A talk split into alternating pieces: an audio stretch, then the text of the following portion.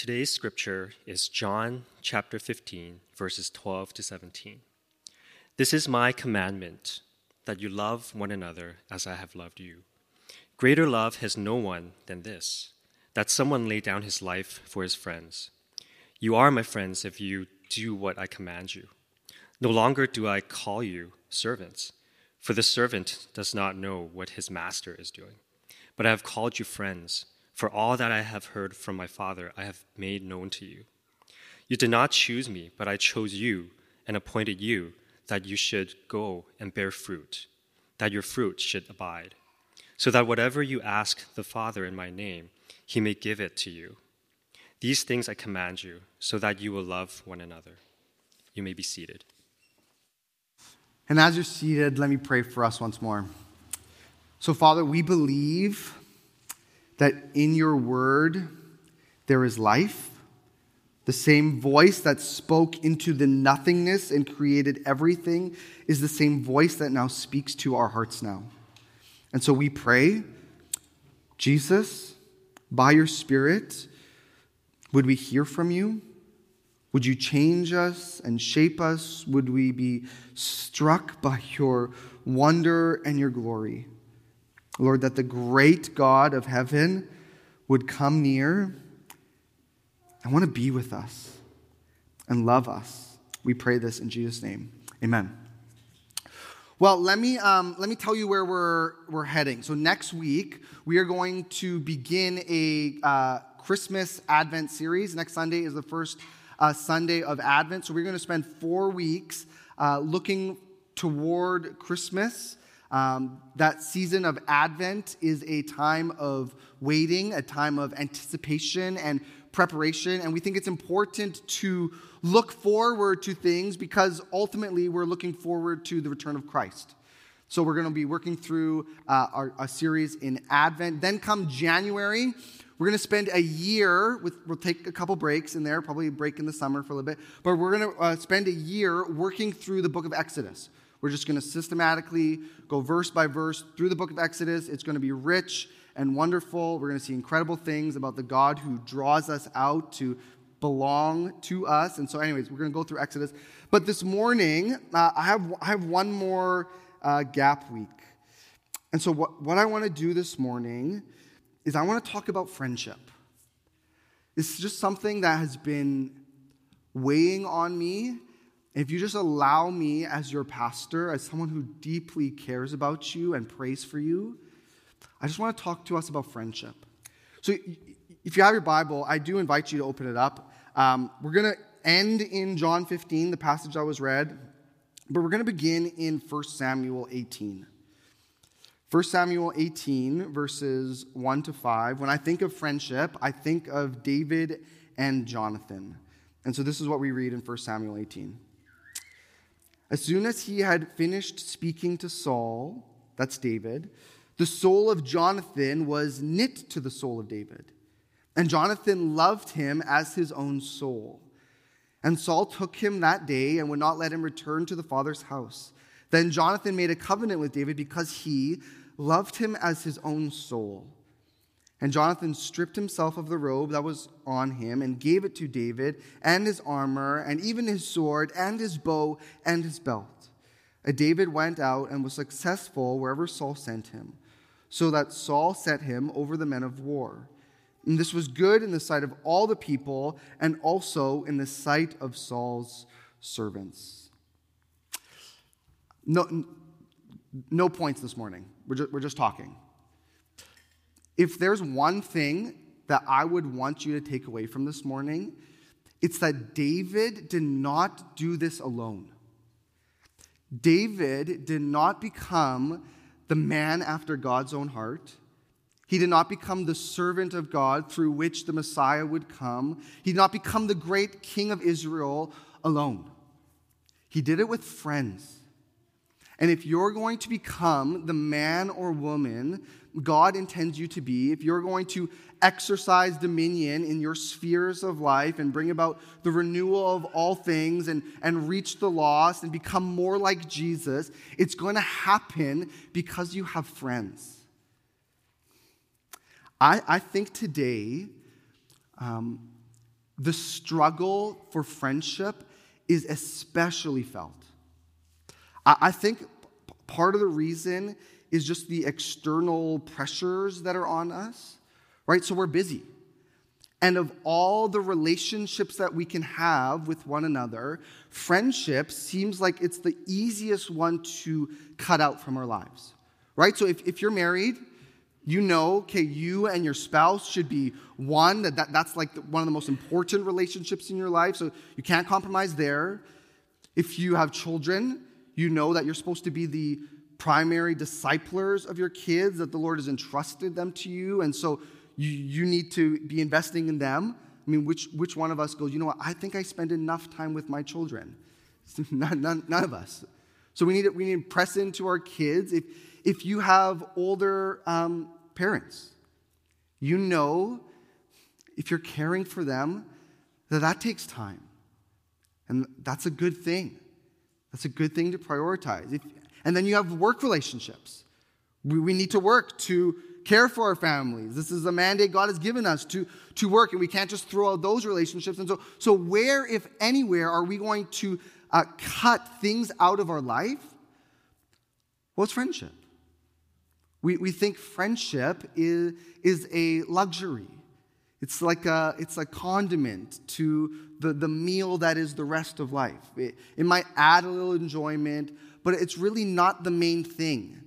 And so, if anywhere, we set aside friendship. So, that, so that there's external pressures on us that cause us to remove friendship from our lives. But where I'm even more burdened for us is the internal struggles that we face, these, these internal lies that we believe. I, I, think inside of us, we go, you know what? Um, I'm probably fine on my own. I can, I can probably do it on my own. And, and maybe, maybe it's even one step further. It's not just like I probably can make it through on my own, but actually, I would like to show that I can do this on my own. There's, the, there's this sense of the pride. I, I, want, I want to prove myself. Sometimes we think of friendship as a crutch, it's like a, a form of weakness, right? I, the reason I would need friends is because I wasn't good enough on my own. And so I'll just go, I'll just do it by myself. I'll just, I'll just face life alone. I don't, I don't need to give myself to friends, and I don't need them to be investing in me either. Which you need to hear is a lie from the pit of hell. For, for 1 Peter uh, 5 8 says this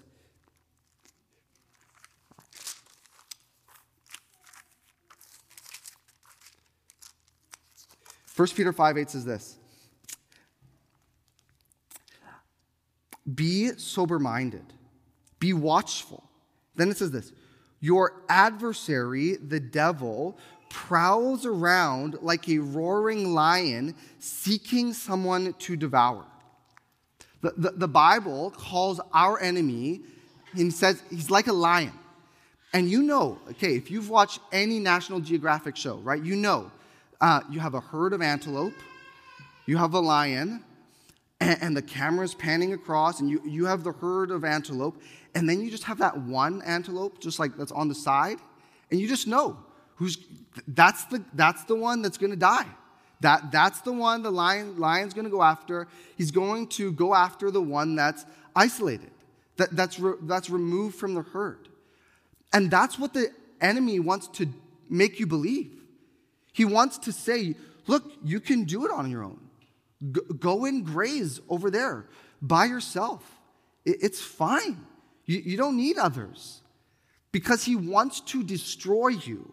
He wants to isolate you and segregate you, remove you from friends so that he can absolutely cause ruin in your life. We need friends. We need friends. I, I think the, the context in which David receives Jonathan as his friend is a very interesting one. Right? So if you're still in 1 Samuel chapter 18, all you have to do is flip back one chapter. And you read, you can just read the title there of the chapter David and Goliath. Right? The, David's friendship with Jonathan comes on the heels of one of the greatest victories that we know about in the Bible, right? David stands on the battlefield against the champion of the Philistines, Goliath, that, that monster of a man who's put fear and trembling into everyone else. And David stands up to him and slays him. There's only two humans on that battlefield David and Goliath. And so, if there was ever a time for David to be like, I got this, it was then. Like, who else is there that could stand in my way? And, and even if David goes, Yeah, God, I do believe you are with me. Even if there is a deep humility in David's life and he recognizes that victory was because God granted him that victory, I mean, it could have been so easy to go, okay, well, me and God, we can do this. And yet, in God's kindness, what is the one thing he thinks that David needs? It's a friend. I'm giving you Jonathan. You need Jonathan, David. If you're going to be the one through whom I will save the world, if you're going to be the man or woman I intend you to be, you need a friend. And if this isn't convincing enough, um, we see this throughout the Bible. So, Paul, the greatest missionary we know of apart from Jesus, right, planted more churches than anyone else we know. He goes at the very end of his life, he's writing in Second Timothy, he's writing to his friend Timothy, and in his very last words, he says, Timothy, please come and be with me. Like, I, these are my last, this is my last request of you. I've discipled you, I've grown up with you, I've mentored you. Would you just come and be with me? Just spend these last hours with me. Um, Jesus, when he sends out his disciples, he sends them out two by two. The disciples aren't sent out alone, which is why I'm so grateful for Josh. He is a gift to me and to this church that we get to do this together. Right? God sends out the disciples two by two. He doesn't let them do it alone. And then even Jesus, the perfect man, lacking in nothing, he goes, You know what I want? I want uh, Peter, James, and John. Those are my dear friends. And I want to be with them and I want to spend time with them. Those are, those are my guys. We, we need friends. Timothy Keller says this. He says, The less you want friends, the less you want friends, the less like God you are. The less like God you are. So let's ask um, what, what is friendship? What's friendship? I, I think friendship is a little bit hard to define. I think the reason it's hard to define is normally our understanding of friendship is shaped by our previous friends right? It's, it's shaped by our experience of friendship. So when I think of friendship, I think through the lens of those individuals in my life that I've walked with. So friendship to me is Noah, it's Brandon, it's insert that name there in your life. It's, it's, it's hard to define friendship. But, but I, I think um, C.S. Lewis is, uh, gives something very helpful to us. Uh, so, in his book, The Four Loves, one of the loves C.S. Lewis writes about, it's a very famous book, and he writes this little essay in there. One of the friend, uh, relationships he writes about is um, friendship. And, and C.S. Lewis describes friendship this way in that book. He says, I quote, friendship is born at the moment when one person says to another, What? You too? I thought I was the only one. See, he, he, he goes on to explain uh, uh, friendship forms when two people realize that that thing that they treasure or that burden that they carry is, is not unique to themselves. This, this, someone else shares it. Someone else sees the same truth that you see, and someone else cares about the same truth you care about, and all of a sudden you realize, you too? You, you, you see the same thing I see? Um, he, he gives this image in this book. He, he describes, uh, gives this picture of, of, what friendship looks like. He says, okay, um, lovers. We could think of two lovers as individuals standing face to face to one another. Lovers um, look at one another, they, they speak about their love to one another. Lo- lovers are face to face. Now I'm extrapolating on his image, but we, we, this, is, this is me now. So if you don't like this, take beef with me, not my guy, C.S. Lewis. Uh, we, can, uh, we, we can think of um, family relationships as being back to back, right? So, so we're, we're, we're drawn in other directions, but we're family. So it's like we're tethered to each other. We're, we're connected. We're, we're, we're, kind of, in a way, urged and, and compelled to, to be for one another and be, be with one another. Uh, a parent child relationship is standing uh, back to front. So the parent stands in front and, and leads, and, and the child stands behind and, and follows. But friends, friends, C.S. Lewis says, stand side by side. Friends stand side by side. It's as though we have this thing in life that we love, that we delight in. We, we have a treasure. That's, where, that's what I want. That, that's the thing I'm pursuing. And so we're walking on a journey, heading toward that thing, and all of a sudden we realize someone else is walking alongside of us. Someone else is pursuing the same treasure we're pursuing. And, and all of a sudden we realize, we turn to them and go, You too? You're on the same path that I'm on? And all of a sudden, you invite that person to come alongside you and you walk together. C.S. Lewis, he, he says uh, this, and let me quote him. He says, That is why those pathetic people, C.S. Lewis doesn't mince words sometimes. Uh, that is why those pathetic people who simply want friends can never make any. The very condition of having friends is that we should want something else besides friends. Where the truthful answer to the question, Do you see the same truth? would be, I see nothing and I don't care about the truth. I just want a friend. No friendship can arise. There would be nothing for the friendship to be about, and friendship must be about something, even if it were only an enthusiasm for dominoes or white mice. Those who have nothing can share nothing. Those who are going nowhere can have no fellow travelers.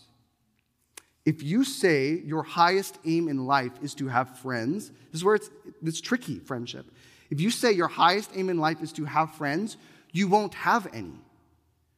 You don't just force friendship. My daughter is um, playing on the playground a, uh, a little over a week ago where uh, I'm standing next to her, and this little, little kid comes alongside and, and says, Hey, do you want to be my friend? And my daughter goes, Sure, right? Little Annalise, five years old, sure, let's be friends. And so this, this other little girl goes, Let's play tag. And my daughter goes, No, I want to hang on the monkey bars. Friendship over. That was, that was, that, that, that was it. If you just say, I just want a friend, someone just be a friend, that you have no friendship.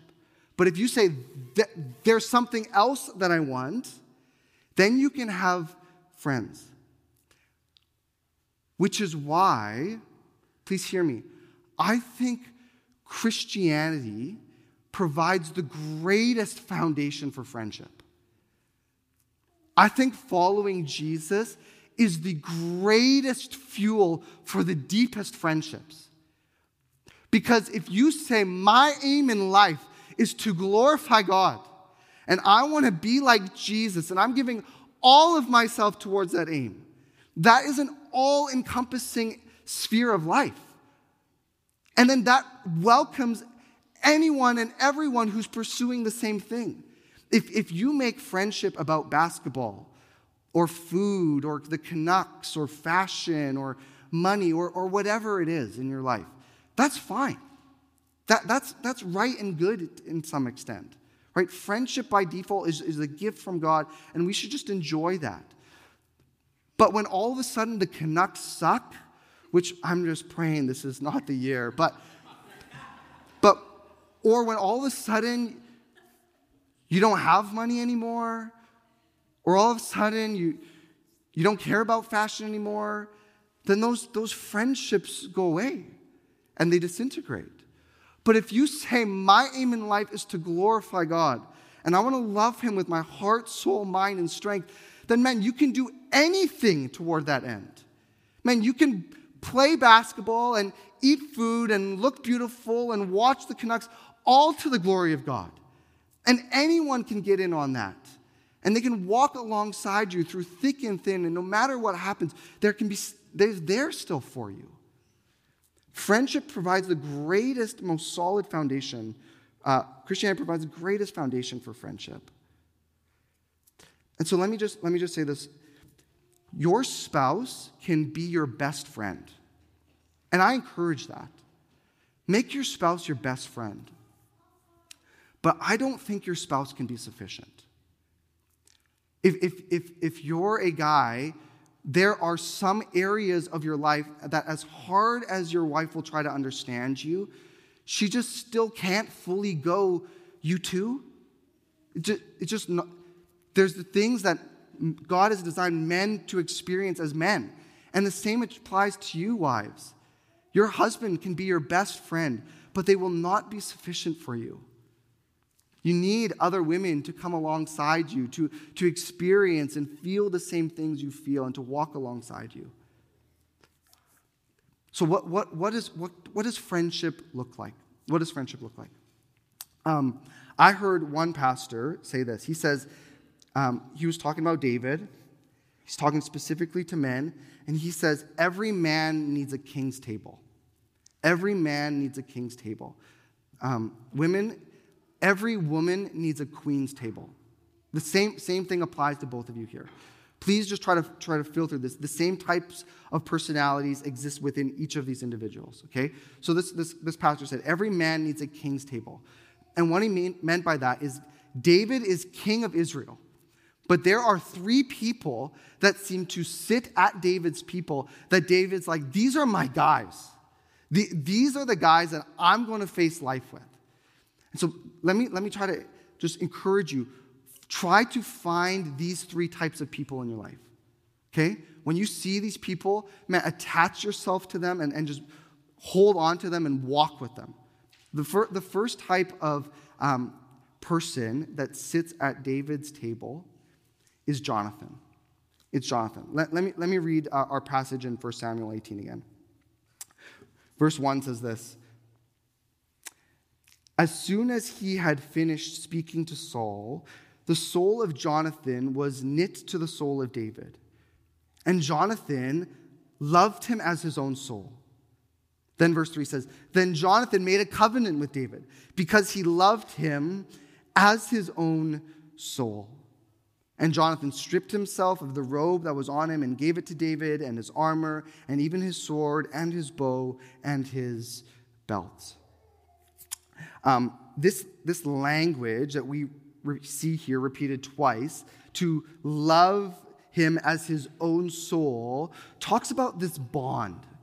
It's as though there's this, this, this welding together. Um, I was at a, a wedding um, once, and you know how they do like the they pour the, the sand in the in the jar, or they they light the candle, or they they tie the string. Uh, this was a very this manly man, and he got out his welder and just welded two pieces of metal together. That and there's just like sparks flying on stage. It was, it was amazing, and and I was like, I, I wish I could do that. No idea how to weld though, but um, but I think that's a good picture of what friendship is like. It's as though two metals become one. And so when you experience heat, I experience heat. When you experience cold, I experience cold.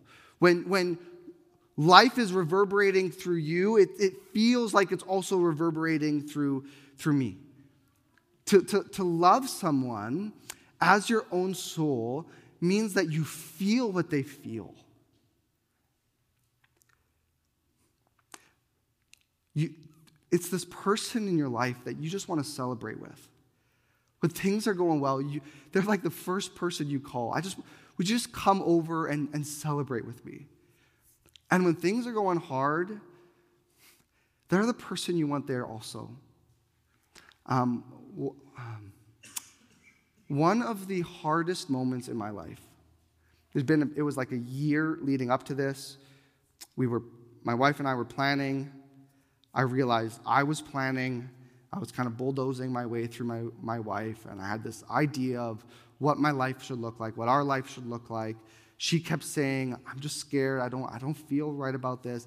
I just kept bulldozing her and just pushing forward until finally at the very end, I realized that I, my, this is going to turn out miserably. And all of a sudden, I, I changed course, but I blamed my wife for it. I, I didn't speak to her, and I felt like my life was just collapsing. And the day I said no and I realized we couldn't go through with this, um, that was the hardest day of my life. Now, I had made an idol of this thing, and so this is this is part lot on me.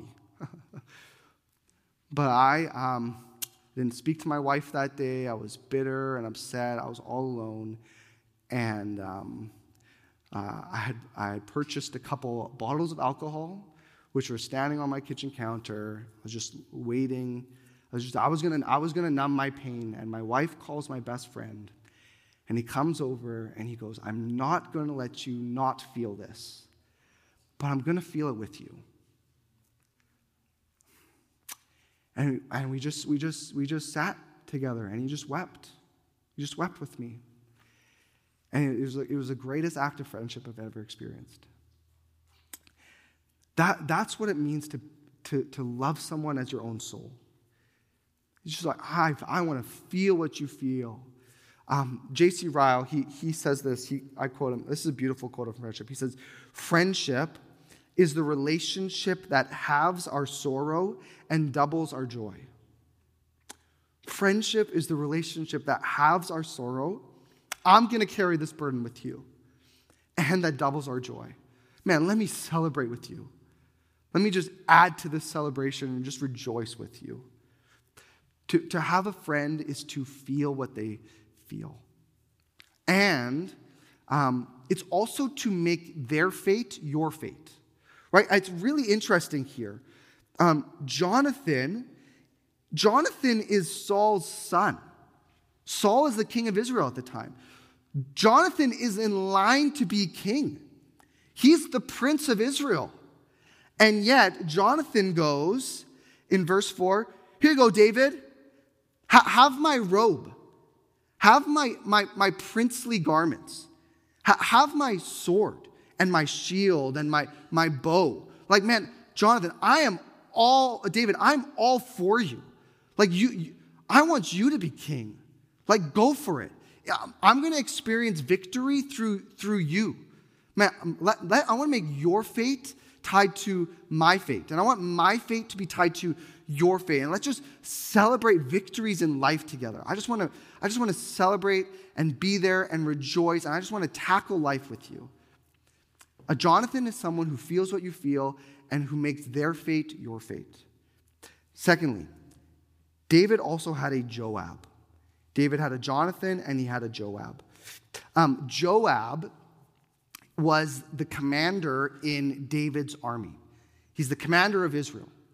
And um, the way Joab became commander of Israel is David's like, hey, there's Jerusalem. Whoever can go and defeat Jerusalem, they can be the commander of my army. And Joab's like, I can do that. I want to be commander of your army. And so Joab goes and just, just, just defeats Israel. He just figures it out. Uh, he, defeats, he defeats Jerusalem. And he just figures it out and he, he, cap, he captures Jerusalem for David. And so David's like, great, Joab, uh, you're the commander of my army. And what became of Joab is um, he was like the, the spear, he was like that, that point in, in David's life. If David needed something done, Joab was his guy. Like, Joab's like, you just point me in the direction, you just let me fly, and I will knock down walls for you, David. You need, you need me to get something done for you, just, just let me at it. Right? You, you need some wisdom, talk to me about it. You need some strength? Let me go at it. And, and, and Joab became, um, he became, now this is, this is where Joab's interesting. He became uh, David's hatchet man. Now, I, I, can't, like, in good conscience, say, go and find a hatchet man. Um, but, but now Joab was messed up. So um, in David's life, when um, he slept with Bathsheba, committed adultery, and then sent Bathsheba's husband to the front lines, had the army of Israel back away, and, and Uriah, Bathsheba's husband, was, was killed. D- David murdered him. Uh, David sent a letter to Joab. And he's like, Joab, I want you to kill Uriah, basically, by, by doing this. And Joab's like, okay, David, this is what you want. I'm going to do it. So now, like, we all have friends. They'll, they'll, they'll be flawed. take, the, take that away from this. But, but Joab is just deeply loyal. David, I'm with you. And I might not get all this. Maybe this is, even seems a little sketchy, but I, I, I'm for you. Point me in the direction. Let, let, let me ta- let me tackle challenges for you. So David had a Jonathan, he had a Joab, and lastly, at the king's table sat Nathan. Sat Nathan. Uh, let, let me read these words from 2 Samuel chapter 12. This is, um, this is just a little bit after David had committed adultery and uh, murdered Uriah, Bathsheba's husband.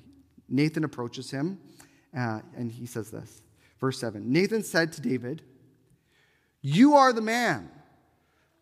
Now, you, you have to read that the right way. That's not like, You're the man, David. This is like, there's someone bad, and you are the bad guy. You're, you're the man. Thus says the Lord, the God of Israel I anointed you king over Israel, and I delivered you out of the hand of Saul. And I gave you your master's house and your master's wives into your arms, and I gave you the house of Israel and of Judah. And if this were too little, I would add to you as much more. Why have you despised the word of the Lord to do what is evil in his sight? This is Nathan saying all this. You have struck down Uriah the Hittite with the sword and have taken his wife to be your wife and have killed him with the sword of the Ammonites. Now, therefore, the sword shall never depart from your house because you have despised me and have taken the wife of Uriah the Hittite to be your wife. Thus says the Lord Behold, I will raise up evil against you out of your own house, and I will take your wives before your eyes and give them to your neighbors, and he shall lie with your wives in the sight of the sun. For you did it secretly, but I will do this thing before all of Israel and before the sun. David said to Nathan, this is, this was the aim of all of that Nathan said, I have sinned against the Lord. And Nathan said to David, The Lord has put away your sin. You shall not die. Nevertheless, because by this deed you have utterly scorned the Lord, the child who's born to you shall die. Then Nathan went to his house.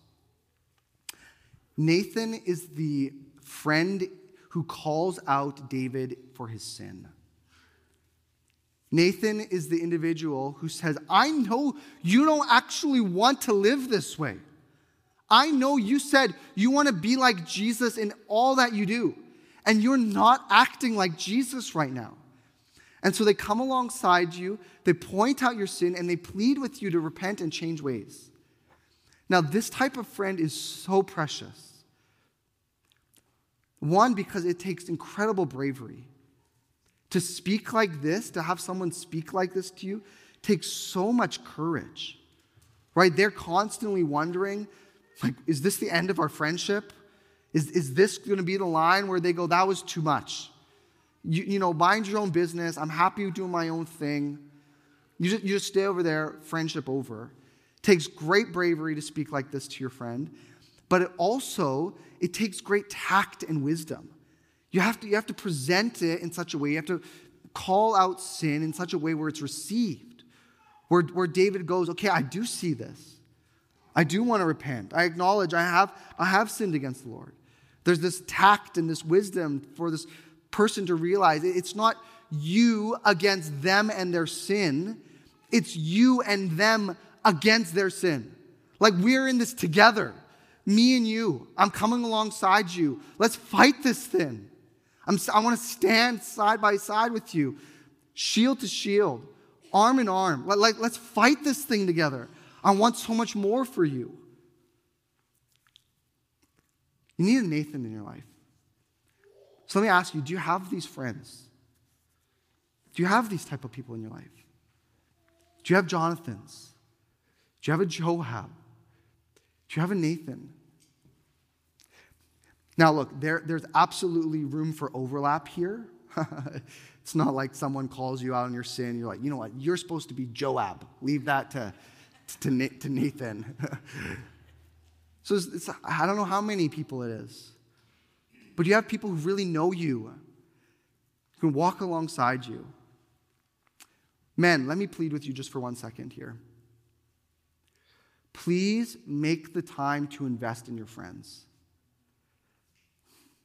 I know, again, like I said at the beginning, this is the easiest thing to push aside, but you need other men in your life. Fight for friends, fight for friendship. Let me also say this to, to, to the husbands who have children in this room. You also need to free up your wives. Women need this just as much as we do.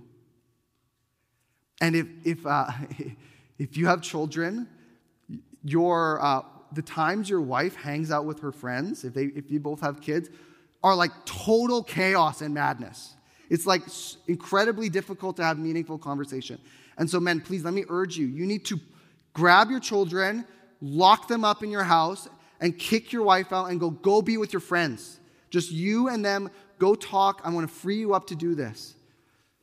Man, let, let's, let's, let's, let's pursue friendship. This, this, is a, this is a gift from the Lord. So let me, let me end like this. Um, the, the, the, the challenge with all of this, talking about friendship, is um, when, let, me, let me ask it this way. When you think of these people, um, Jonathan, Joab, Nathan, which, which one do you think you are? Don't, don't, you don't have to answer.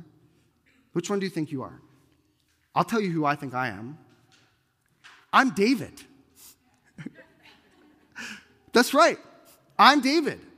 I need a Jonathan, and I need a Joab, and I need a Nathan.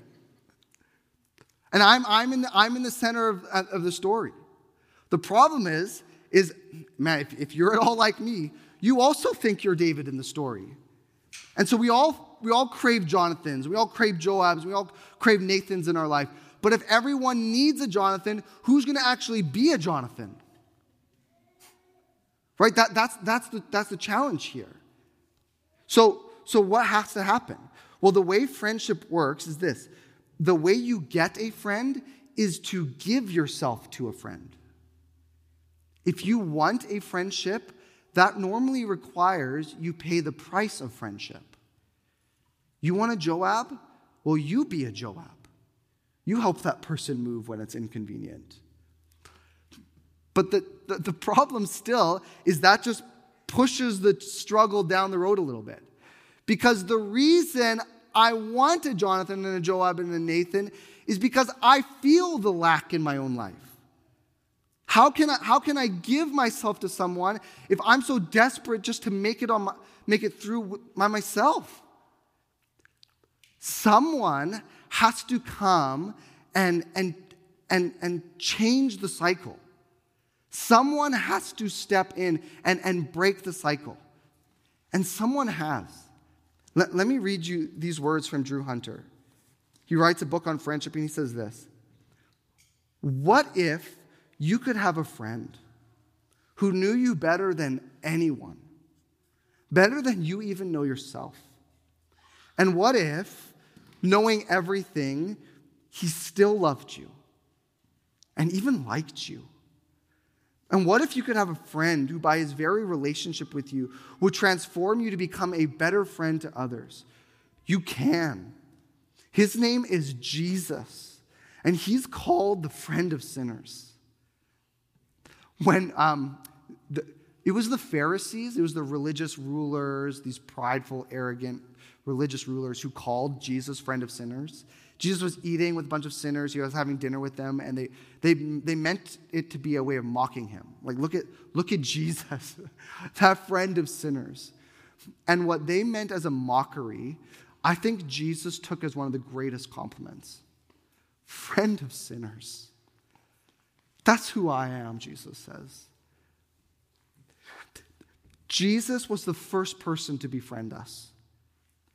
Jesus, who existed in eternal friendship, right? Jesus, as part of the triune God, Father, Son, and Holy Spirit, existing for all eternity in fellowship, in friendship, goes, you know what? I'm not lacking in anything, yet as an overflow of my friendship, of our friendship, I want to befriend others. And so Jesus is the one who, who changes the cycle.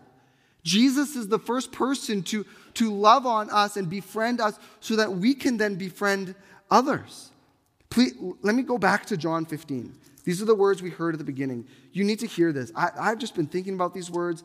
These have become the sweetest words for me in this past season. Listen to this John 15, 13 to 15. Greater love has no one than this, that someone lay down his life for his friends. You are my friends if you do what I command you. No longer do I call you servants, for the servant does not know what his master is doing, but I have called you friends. For all that I have heard from my Father, I have made known to you. Why did Jesus come and die? To make you his friend. Why did Jesus, why was he cut off from the Father?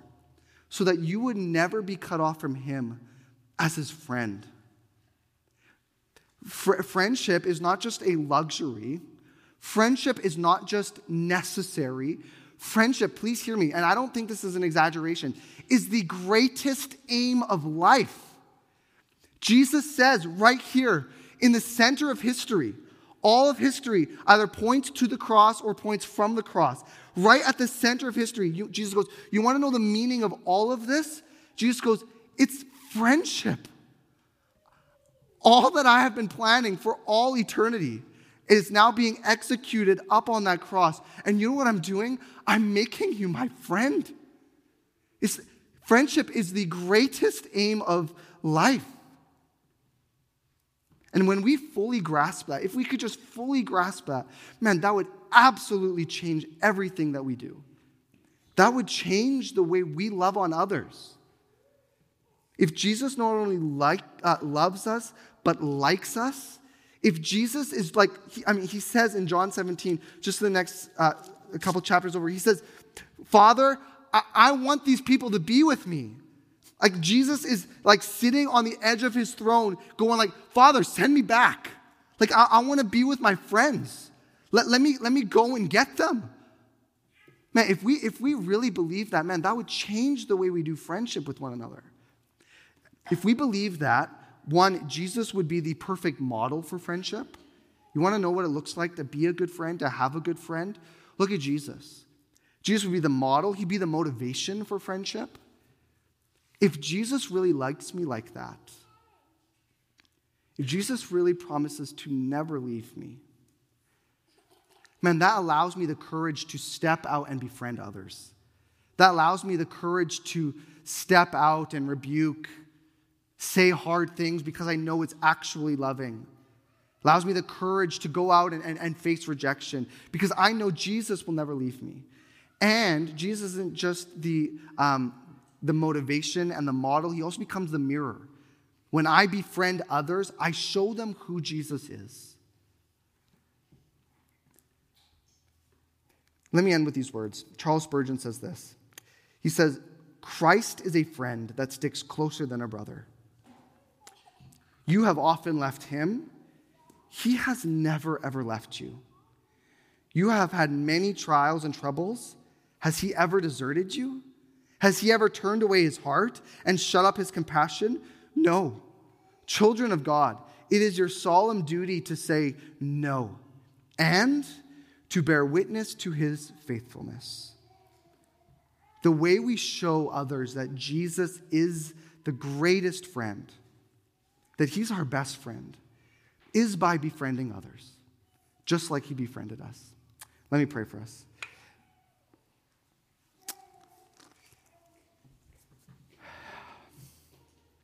Father, I pray right now for the people in this room.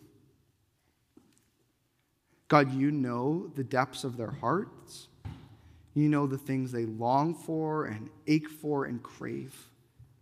God, I pray for those who are lonely.